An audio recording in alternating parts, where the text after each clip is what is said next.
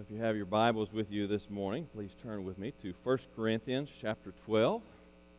1 Corinthians chapter 12. We'll be looking at verses 1 through 3 this morning. 1 Corinthians chapter 12, verses 1 through 3. And if you do not have your Bible, you can turn to page 901 in the Pew Bible there. 901 in the Pew Bible. And if you don't have a Bible, then I invite you to take that Bible with you as our gift to you. 1 Corinthians chapter 12, verses 1 through 3. We are fascinated by the unknown. Uh, that's why we like, we typically like magic tricks, right? We like magicians who, who can blow our minds with, with magic. I enjoy that. I remember one of my most favored gifts as a child, a birthday gift that I received was a, a magic kit.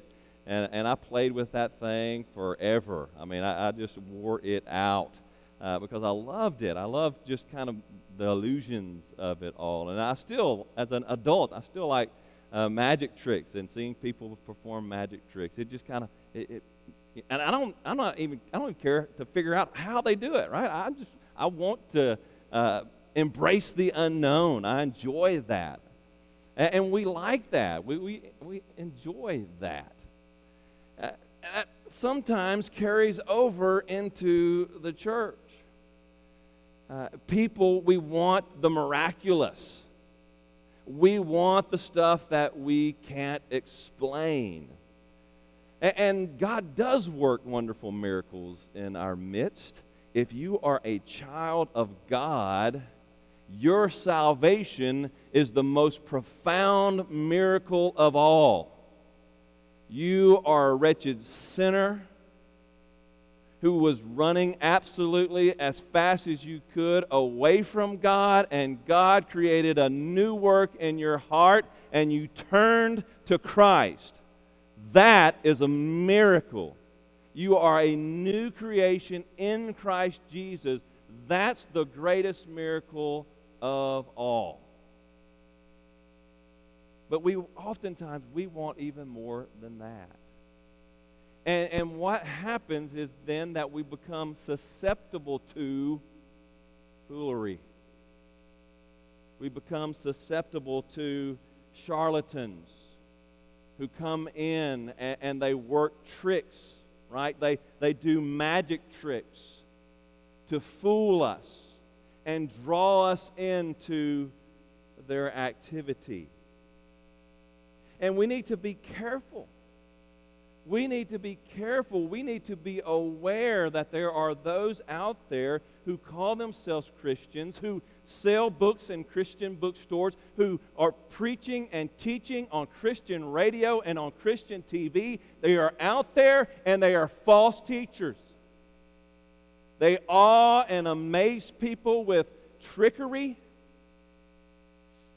so that they can get what they want out of you and they are leading people straight to hell. And we see such taking place here in 1 Corinthians. There are people here in Corinth who are fooling the Christians there. There are apparently there's these charlatans who are coming into the church who are awing some of the church members with supposed spiritual gifts but the message that they are preaching is far from the gospel. It's a completely different message. And instead of leading people to Christ, they were leading people away from Christ. And so Paul sends out the warning beware of spiritual things that lead away from Christ. Beware of spiritual things that lead away from Christ. And, dear friend, you need to hear that today. You need to hear that today. Lest you be fooled, lest you be drawn away from the true gospel. Beware of spiritual things that lead away from Christ. Here in our text today, we're going to see two contrasts between spiritual things of this world and the spiritual things of God. So, two contrasts contrast between the spiritual things of this world, and there are lots of spiritual things of this world. And we're going to see that in contrast to the things of God as Paul begins entering into this discussion. This is a long discussion. It's going to, it's going to run through the rest of chapter 12 all the way through 13 and halfway through 14. Paul is going to start talking about spiritual gifts because that's what they use. That's what they, they come in with this guise of, of using spiritual gifts, and they're leading people away. And we see the same thing happening today. And so this is going to be a long discussion over the next several weeks. But as he begins this, as he enters into this, he's introducing the subject, and so he's going to teach us the difference between the spiritual things of this world and the spiritual things of God. So I hope that when we leave here today, I want you to be able to discern the spirits, to know when a spirit is from this world and when a spirit is from God. So if you found your place there in 1 Corinthians chapter 12, please stand with me in reverence to the reading of God's holy word.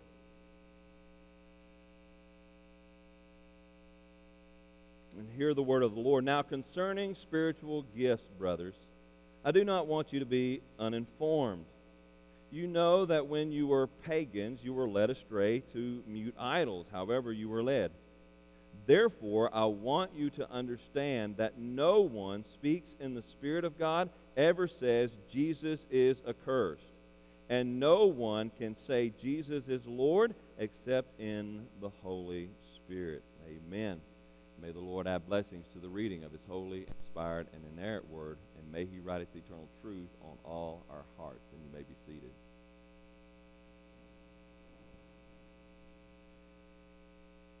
Now, before we get into the contrast of the text, we need to establish the goal of the text. The goal of the text. And the goal of the text here, especially this paragraph, this first paragraph, is to understand spiritual things. To understand spiritual things. Paul is leaving this kind of general here right at the beginning. And I, and I need to, to work through some technical stuff here to, to really help you understand what I'm talking about here. Now, our text says, now concerning spiritual gifts, and most English translations translate that spiritual gifts. Now, I don't think that's quite the translation that that needs to be. Uh, I think that Paul is keeping it more general here. I think it should read, now concerning spiritual things. Spiritual things. So let me make a case for why I am interpreting this spiritual things instead of spiritual gifts. First, the term here, the Greek term that Paul uses, is a more general term. He, he uses this, this uh, the term, the Greek term, uh, pneumat, uh, which comes from the word pneuma, which uh, translates spirit. Pneuma, you think of pneuma, uh, something as, as uh, pneuma, pneumology is, you know, talking, it's studying breath, studying air. If you say something is pneumatic, it's ran after it's ran on air, so we have that English word coming in. But in, in Greek, it means spirit. And so when you talk about the hagios pneuma, it's the Holy Spirit. And, and so he uses this general term, pneumatikon. It's an adjective. An adjective. It's a substantive adjective, so it's working as the subject of the sentence. In English, we don't usually let adjectives work as the subject of the sentence. We want a noun there. And, and, so that's why you, you have to translate. You have to provide a noun. Literally, the text would read, now concerning spirit, the spiritual brothers. But we need the noun. So uh, we add the noun. And, and other translators, they add the, the noun gifts here. But when Paul is normally talking about spiritual gifts, he uses, typically uses the word charisma. Charisma. The word that we get our word, charisma. Uh, but it's also the word that we, that we use to uh, say charismatic. So those who put more emphasis on the spiritual gifts, we say they're charismatic because of this word, charisma. And typically in Paul's writing and typically throughout the rest of the New Testament, when the New Testament writers are referring to uh, spiritual gifts, they use that term charisma. But here it's pneuma, pneumaticon. He, he leaves it more general. So most translators realize that, that this is you know, this is kind of a general term.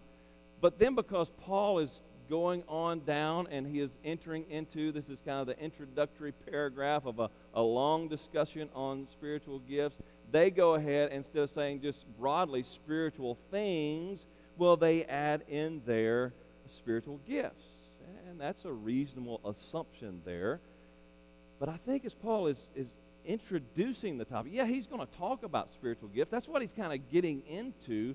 But right here at the beginning, he leaves it general for a purpose. Because as you look at this paragraph, what does he do? He's con- contrasting two kinds of spiritual things. He's contrasting two kinds of spiritual things. He's contrasting uh, spiritual things of this world to the spiritual things of God. So it, it's not really a big deal. Uh, it, it, doesn't change any kind of theological, uh, you know, truth here. But I think Paul is leaving this general for the purpose. He, as he's beginning to get into the conversation about spiritual gifts, first he wants to draw us into spiritual things to make this contrast between the spiritual things of this world and the spiritual things of God. So uh, that's my argument. John chapter 4, verse 1 indicates this further. Beloved, do not believe every spirit, but test the spirits to see whether they are from God. For many false prophets have gone out into the world. And so you have that, that imagery right there that there's, there's different kinds of spirits in this world. There's different kinds of spirituality, spiritual forces that are work in this world. There are the spirits of this world, and then there's the Spirit of God. The spirits of the spirit of this world is trying to lead you away from Christ, while the Spirit of God is trying to lead you to Christ. And so we're focused in on spiritual things. You need to understand spiritual things. You need to be able to discern whether a spirit is a spiritual thing is from the Holy Spirit? Or is the Spirit, or is it from the Spirit of this world? The Spirit that is now at work in the sons of disobedience, Ephesians chapter 2, verse 1 says. So, with this goal in mind, then, trying to understand spiritual things, then we consider the comparisons that Paul begins to make here. Now, concerning spiritual things, brothers. I do not want you to be uninformed. You know that when you were pagans, you were led astray to mute idols, however you were led. Now, here is the first comparison, and it's a, an inferred comparison here. The comparison that we see here is this the spirit of this world leads people into falsehood, while the spirit of God leads people in truth. The spirit of this world leads people into falsehood, while the Spirit of God leads people into truth. See that text again. You know that when you were pagans, there is the inference towards the comparison. When you were pagans, the inference is, is now, now you're no longer pagans. When you were pagans, this happened. But now, as they're hearing this, they're thinking, well, now we're not pagans, so then this is true. So there's your inferred comparison that we're going to see here. When you were pagans, you were led astray to mute idols however you were led. The, the indication here is that there was a force leading them, right? There, there was somebody on the reins kind of pulling them, leading them into idolatry. And there is a force that was leading people into idolatry, leading them away from Christ, leading them to worship the things of this world, whether that be stone, God or material possessions or self or whatever, there's a force pulling, drawing people away from God. The spirit that is now at work in the sons of, of disobedience. He is working, right? The prince of the power of the air. He is working in this world to draw people further and further and further away from God. There's that spiritual work here. Satan and all of his minions, right? All of his demon buddies, they are working. They are spiritual forces working in our world to fool people. They're producing a counterfeit gospel. They're producing counterfeit works to awe and ooh and amaze people so that they can draw people further and further away from Christ. They're leading people astray. And apart from Christ, we willingly go with them because that's what we want to do. We want to love self rather than God. And so we want to follow them. So it's not a hard word for them to lead us astray. They lead us astray very easily. Because our old sinful heart wants the things of this world and not the things of God. So for these Corinthians, they were being led into paganism, to, into idolatry. We are the same way in our lost condition. We are led astray, maybe not into formal idolatry of, of worshiping uh, true, you know, gods, stone gods, metal gods, but we are drawn into idolatry, worshiping self, worshiping the material things of this world rather than God. So, when we're lost, before we come to know Christ, there's spiritual forces leading us away. But the comparison here is that the Spirit of God, as followers of Jesus Christ, the Spirit of God leads us into truth. The Spirit of God is the Spirit of truth. And so He wants to draw us to truth. He wants to take us to truth. He wants to teach us truth. Now, where do we find truth? Where do we find truth? Is it just out there somewhere that we, we need to go and search for it and find it? No, it's right here. It's right here. This is the Spirit's Word. The Holy Spirit is the one who inspired the human authors to write this book. He inspired them to, to write down the gospel message that is recorded in this book, the Bible, Holy Scripture. We don't need someone to come in and say, I've got a word from God. Really? I've got a word from God too. It's right here in my hand. Let's see how your word matches up with this word, and then we'll talk. Be careful. Be careful. Because the spirit of this world will lead you into falsehood. They will lead you into lies. The Spirit of God will lead you into truth. Judge everything that anyone says by the word of truth, by God's Bible, by Holy Scripture. If it doesn't make up, make, if it doesn't uh, come up with Scripture, if it doesn't match Scripture, run. Get away from that because it's a lie from hell. In this world, there are plenty of charlatans who want to lead people in falsehood. And yes, I'm fixing to name some names because I need you to be aware. Benny Hinn, Joyce Meyers, and others in that guild, guild of false teachers teach that you are a little God. You are a little God. Oh, doesn't that make your heart warm? We want to be gods, don't we? We want to make ourselves God. We want to be important. You are a little God. And they take this text, they take John chapter 10, verse 34, as a proof text. Now, in this text, Jesus is responding to the Pharisees, and he says to them, Is it not written in your law, I said, you are gods?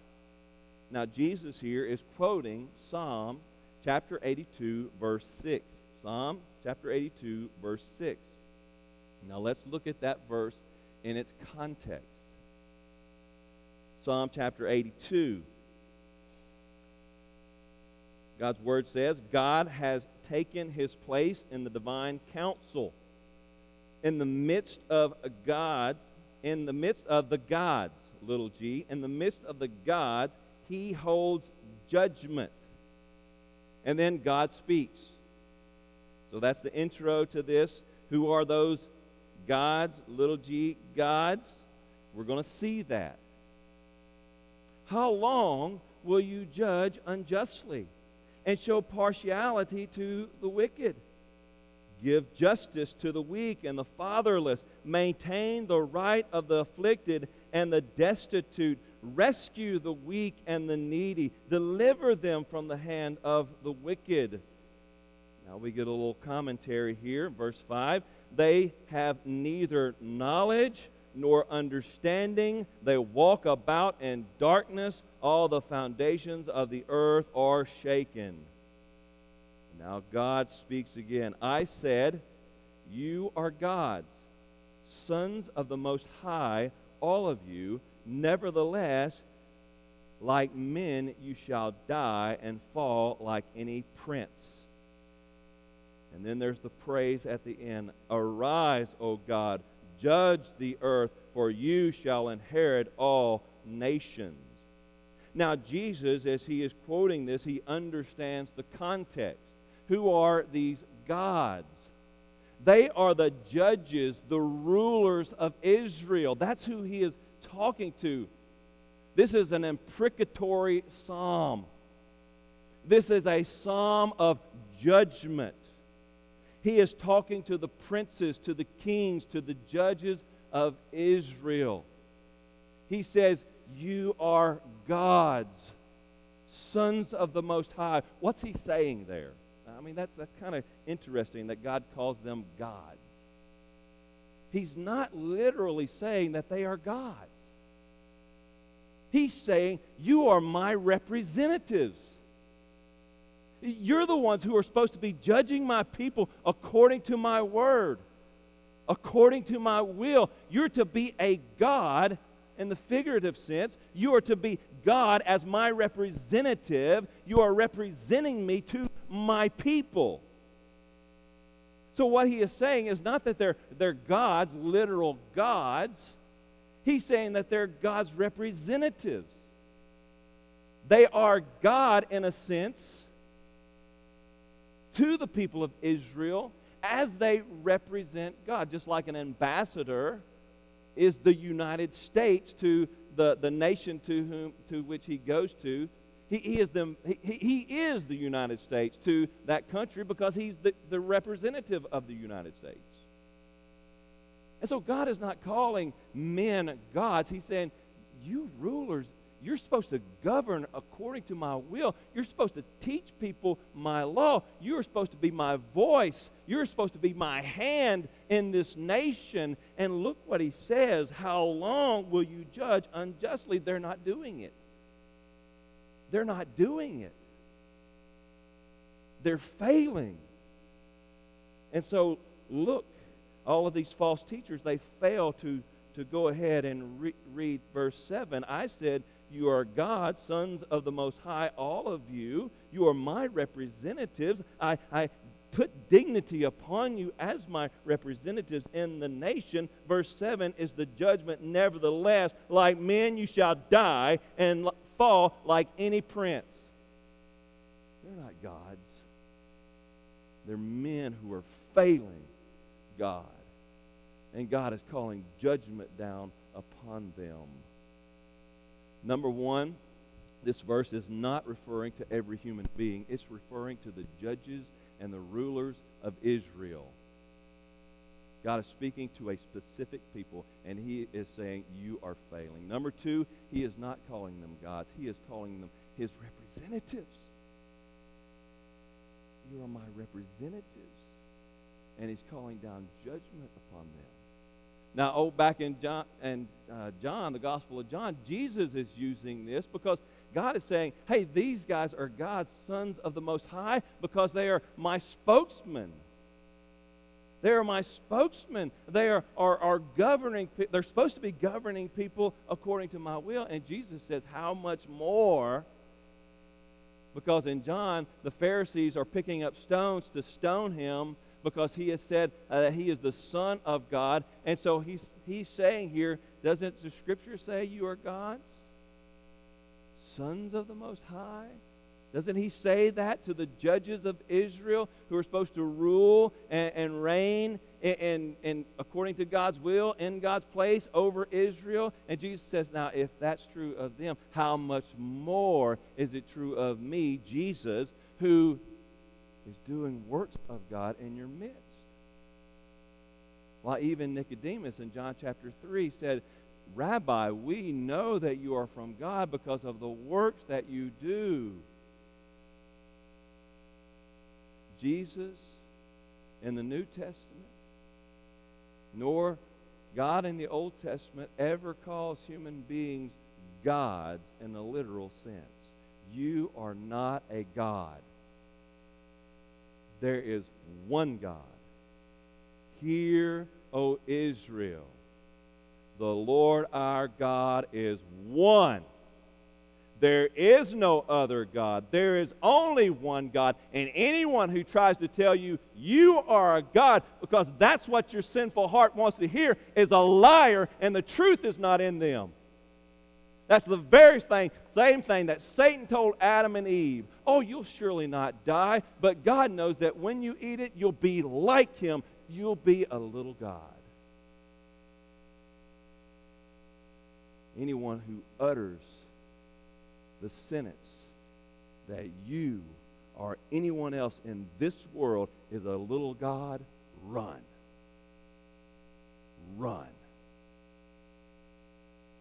They are false teachers straight from hell. You want, you want to know how to discern the spirits?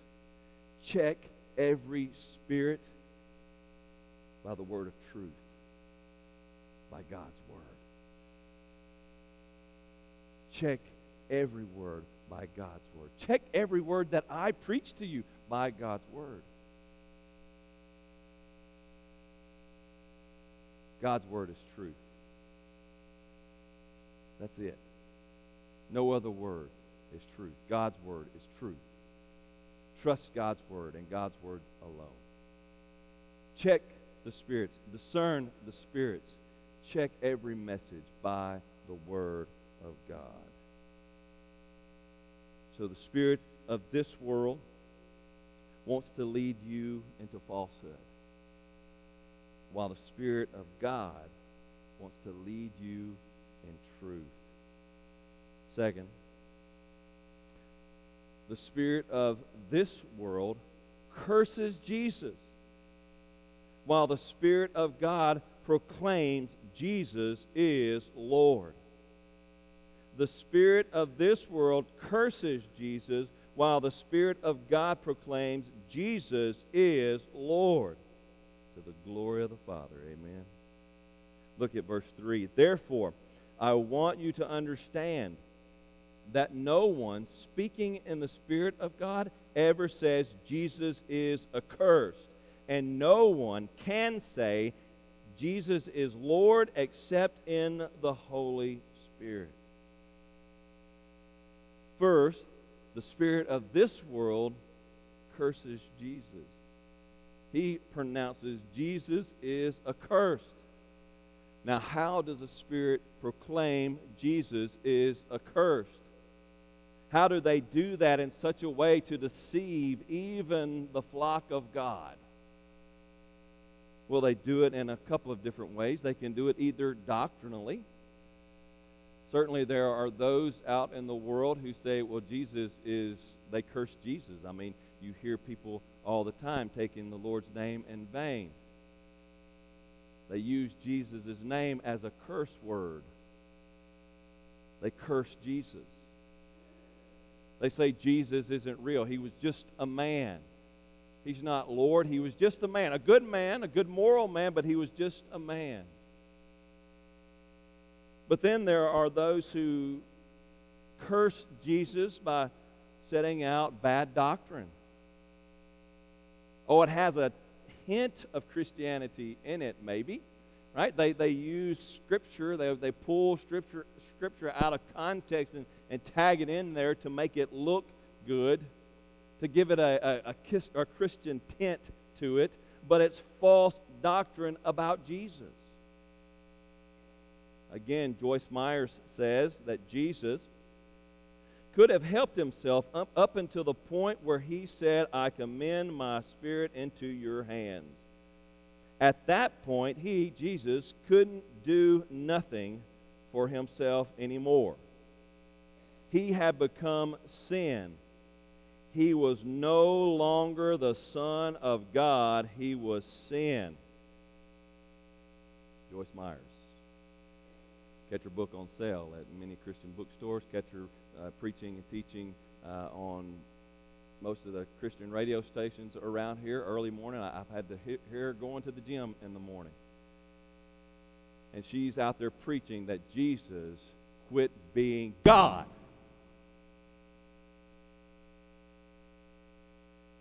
How do you do that? And still call yourself a Christian? Yes, Jesus took on our sin. He became sin in our place. He never sinned, but He took on our sin. God put our sin on His shoulder. Nevertheless, He never quit becoming God, He never quit being God. He is God. He always will be God. There's no changing that. And if anyone ever says that Jesus quit being God, they are a liar and a fool. The truth is not in them. Run. Don't buy that book. Turn off the radio. Turn off the TV. Don't listen to that trash. If Jesus quit becoming God, at any moment you are lost. I'm lost. There's no hope for us. The only way that Jesus was worthy to pay the penalty for our sins is, was, was because he was God. And he bore the penalty of our sin in our place as God and man.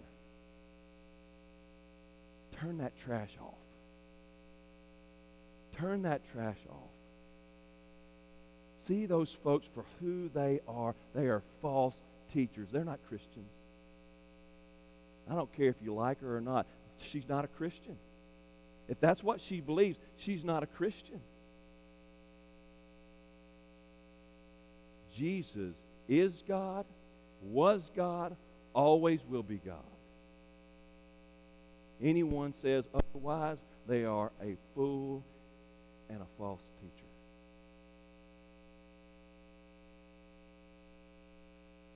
So, doctrinally, people can curse God. Practically,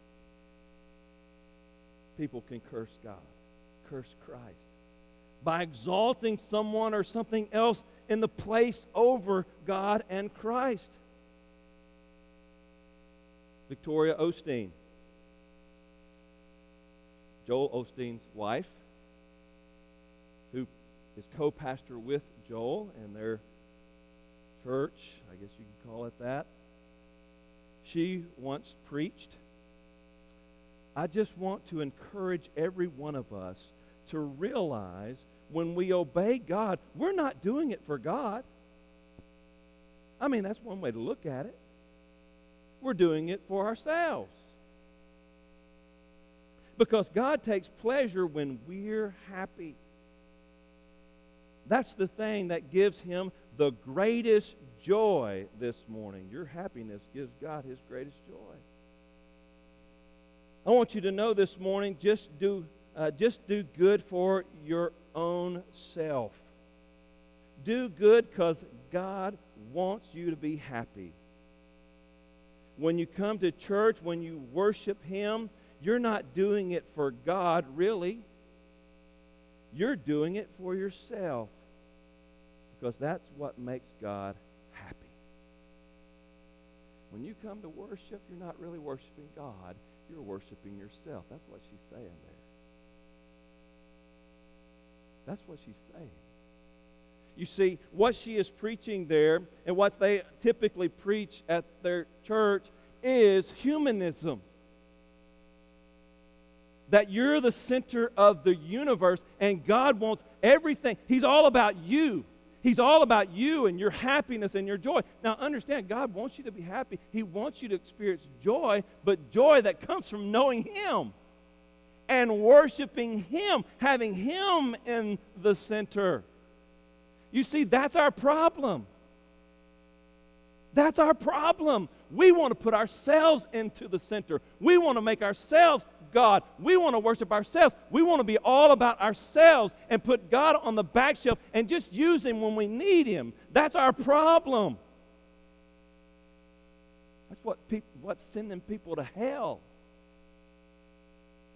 If you come here and, and if God is all about you, if you're the center of God's universe, if your happiness is, is, is what drives God, then God is an idolater. He's a sinner worthy of judgment and hell because he is worshiping the creature rather than the creator. God's center is his glory.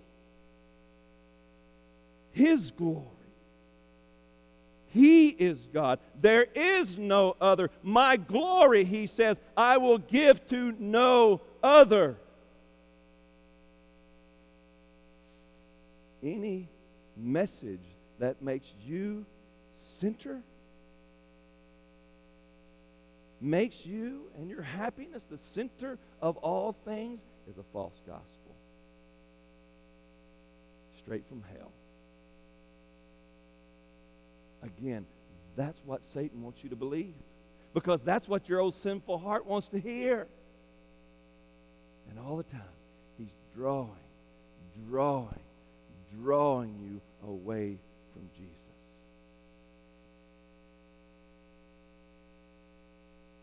So many false teachers in this world who are leading people away from Christ, costumed as Christians. 1 Corinthians chapter 10 verse 31 we've already been there so whether you eat or drink or whatever you do, do all not for yourself, not for your own glory, Victoria, but for the glory of God. 1 Peter chapter 4 verse 11 whoever speaks as one speaks oracles of God. He's talking about spiritual gifts here as well. Whoever serves as one who serves by the strength that God supplies in order that, here's the purpose statement, in order that in everything God may be glorified through Jesus Christ. To him belong glory and dominion forever and ever. Amen. Dear Christian, if you're here today and you're worshiping, it's not you're not worshiping for you. You're worshiping to give glory and honor to God through Jesus Christ. It's all about Him, or you're living in sin.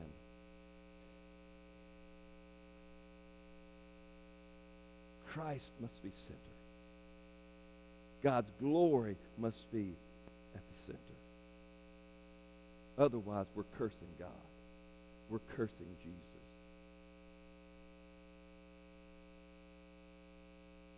So every spirit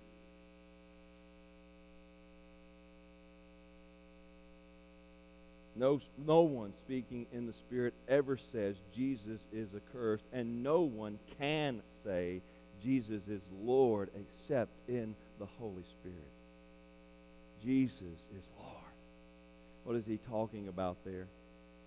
because we got to be careful there. Uh, there are false teachings out there who will say Jesus is Lord. Mormons, for example, Jehovah's Witness as another example, they will both say that Jesus is Lord, but they're not saying Jesus is Lord like Paul is saying Jesus is Lord. So we need to understand what is Paul saying here. First of all, Paul is saying that Jesus is sovereign. He is sovereign. He is ruler and reigner over all things. So when you come to faith in Jesus Christ, it's not just enough to, to, to proclaim Jesus as your Savior. You proclaim Him, first of all, as Lord. He must be Lord of all, or He's not Lord at all. He has to be Lord of your life, sovereign over your life. That means, Lord Jesus, you're my Savior and you're my Lord. I'm going to go where you say go. I'm going to do what you say do because you're king of my life. I give my life to you. Jesus is sovereign. Jesus is Lord. But it's not just that. Because if we just stopped at that, then Mormons and Jehovah's Witnesses would be able, okay, all right, I can go with that. But it doesn't stop there. In saying that Jesus is Lord, is professing that Jesus is Lord, is also saying that Jesus is God. He is God. He is God incarnate. He is Yahweh. You see, when you go back to the Old Testament, and we've talked about this before, but you go back to your Old Testament Bible and, and you start reading, and, and, every now and again, when you, you come to Lord in the Old Testament, talking about God, it's all caps. When it's all capital letters, uh, that means that that Lord is coming in in the place of the proper name of God. Some people say Yahweh. The reason they did that was because back in the day, back when the, the Jewish rabbis and stuff would come and they would go along, they would read Scripture and, and the Hebrew. Uh, and when they got to the name of Yahweh, the na- proper name of God, well, the Ten Commandments says, You shall not take the Lord your God's name in vain. And so they didn't want to take a chance on saying his name in vain. So when they got to uh, God's proper name, instead of saying Yahweh, they said Adonai, which is the Hebrew word for Lord. Adonai. And so when the, the Greek New, uh, Old Testament came out, when they had to translate it over into Greek, well, the, the Greeks, when they got to the proper name of God, they translated Kyrios, which is the Greek word for Lord. They kind of retained that kind of mentality of not wanting to take the Lord's name in vain, not even chancing that. And so they, they, they translated the name of God as Kyrios, as Lord. And we, in the English tradition, have continued with that. But also, uh, when the New Testament writers and, and, the apostles, even Jesus himself, when they say kurios, when they use the Greek word kurios, and they're talking about Jesus, or they're talking about God the Father, they say Lord. They keep that same tradition. And so when Paul here is saying Jesus is Lord, he is saying he is Yahweh. He is God in human flesh. He is God Almighty, the second person of the Trinity. Mormonism, Jehovah's Witness, they're out right there. Other religions who, who like to admire Jesus, they're out right there. But as followers of Jesus Christ, we proclaim Jesus is Lord. He is God in human flesh who died for and raised, was raised again for our victory. And I want you to notice it also says there that no one can say Jesus is Lord except by the Holy Spirit. There's your miracle right there. Dear friend, you never had the ability. You never had the ability to proclaim Jesus is Lord. Truly proclaim Jesus is Lord without the Holy Spirit working something in your life, changing your heart so that you could say it and mean it and live it. You want a miracle? There it is. The miracle is that Christ worked in you, the Holy Spirit worked in you, so that you can proclaim Jesus is Lord. Discern the spirits. Any spirit that denies the lordship of Jesus Christ, whether rather it is doctrinally or practically, is not from God. It's not from God. Discern the spirits. Understand the spirits, friends. Beware of spiritual things that, that lead you away from Christ. Discern the spirits. The Spirit of God leads you in the truth of God's Word and empowers you to proclaim and live under the Lordship of Jesus Christ. Anytime that you discern a spirit that's trying to lead you away from the truth of God's Word or tries to diminish the Lordship of Jesus Christ, don't walk, run away from that teacher. Run away as fast as you can. Turn off the TV, turn off the radio, throw that book in the fire. Run away from them as fast as you can. Do not be fooled by parlor tricks and fancy rhetoric. Judge every spirit by God's word. Are they speaking truth? Are they speaking God's word? Understand the spirits. Oh, beloved, do not believe every spirit, but, the, but test the spirit to see whether they are from God. For many false prophets have gone out into the world. They're in the world. They're antichrist in the world, leading people away from Jesus by droves. Test the spirits. Test the spirits by God's word. Now, perhaps today you're on the road away from God. You're being led by the spirit of this world away from Christ. And you realize that today. God has shown you that today. You are being led away from Christ by false spirit. I want you to know that Christ Jesus God Almighty, the second person of the Trinity. He stepped out of glory. He came to this earth. He lived in perfect obedience to the will of his Father for you. And he went to Calvary's cross for you. He gave his life there so that your sins might be forgiven and that you might know him and the Father. Trust Him today. Surrender to Jesus as Lord. Lord of your life, as sovereign God over your life. Trust Him today. Surrender to Him today, and He will save you. Will you trust Him today?